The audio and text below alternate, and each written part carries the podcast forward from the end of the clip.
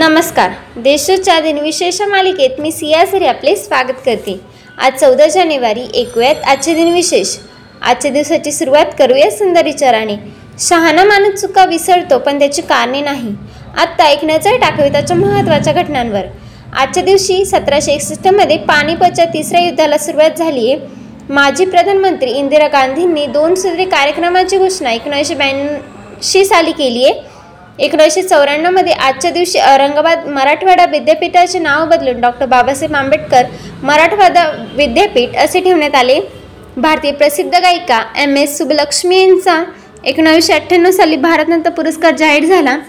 ज्येष्ठ समाजसेवक बाबा आमटे यांना दोन हजार साली गांधी शांतता पुरस्कार जाहीर झाला. आता पाहूया कोणत्या चर्चित चेहऱ्यांचा जन्म झालाय.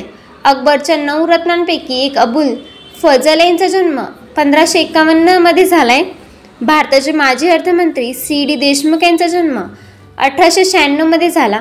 एकोणीसशे पाच साली भारतीय अभिनेत्री दुर्गा खोटे यांचा जन्म झाला आहे भारतीय महिला स्वातंत्र्य सैनिक सुधाताई जोशी यांचा एकोणावीसशे अठरामध्ये झाला आहे महाराष्ट्रातील समाजसुधारक रघुनाथ धोंडू कर्वे यांचा जन्म एकोणीसशे ब्याऐंशीमध्ये झाला आहे एकोणीसशे ब्याण्णवमध्ये माजी भारतीय क्रिकेटर दिनकर बळवंत देवधर यांचा जन्म झाला आहे फॉर्म्युला वनचे पहिले कार ड्रायव्हर नारायण कार्तिकेय यांचा जन्म एकोणीसशे सत्याहत्तर साली झाला आहे आता स्मृतिदिनानिमित्त आठवण करूया थोर विभूतींची.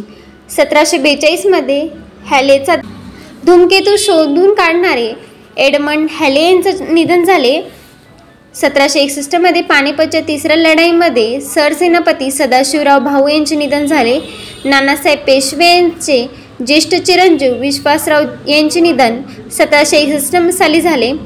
सतराशे एकसष्टमध्ये इंग्रजी शिक गणिततज्ज्ञ तसेच प्रसिद्ध लेखक लुईस कॅरोलेनचे निधन झाले. एकोणावीसशे एक्क्याण्णव साली प्रसिद्ध भारतीय गायक चित्रगुप्त श्रीवास्तव यांचे निधन झाले. आजच्या भागात एवढेच. चला तर मग उद्या भेटूया. नमस्कार.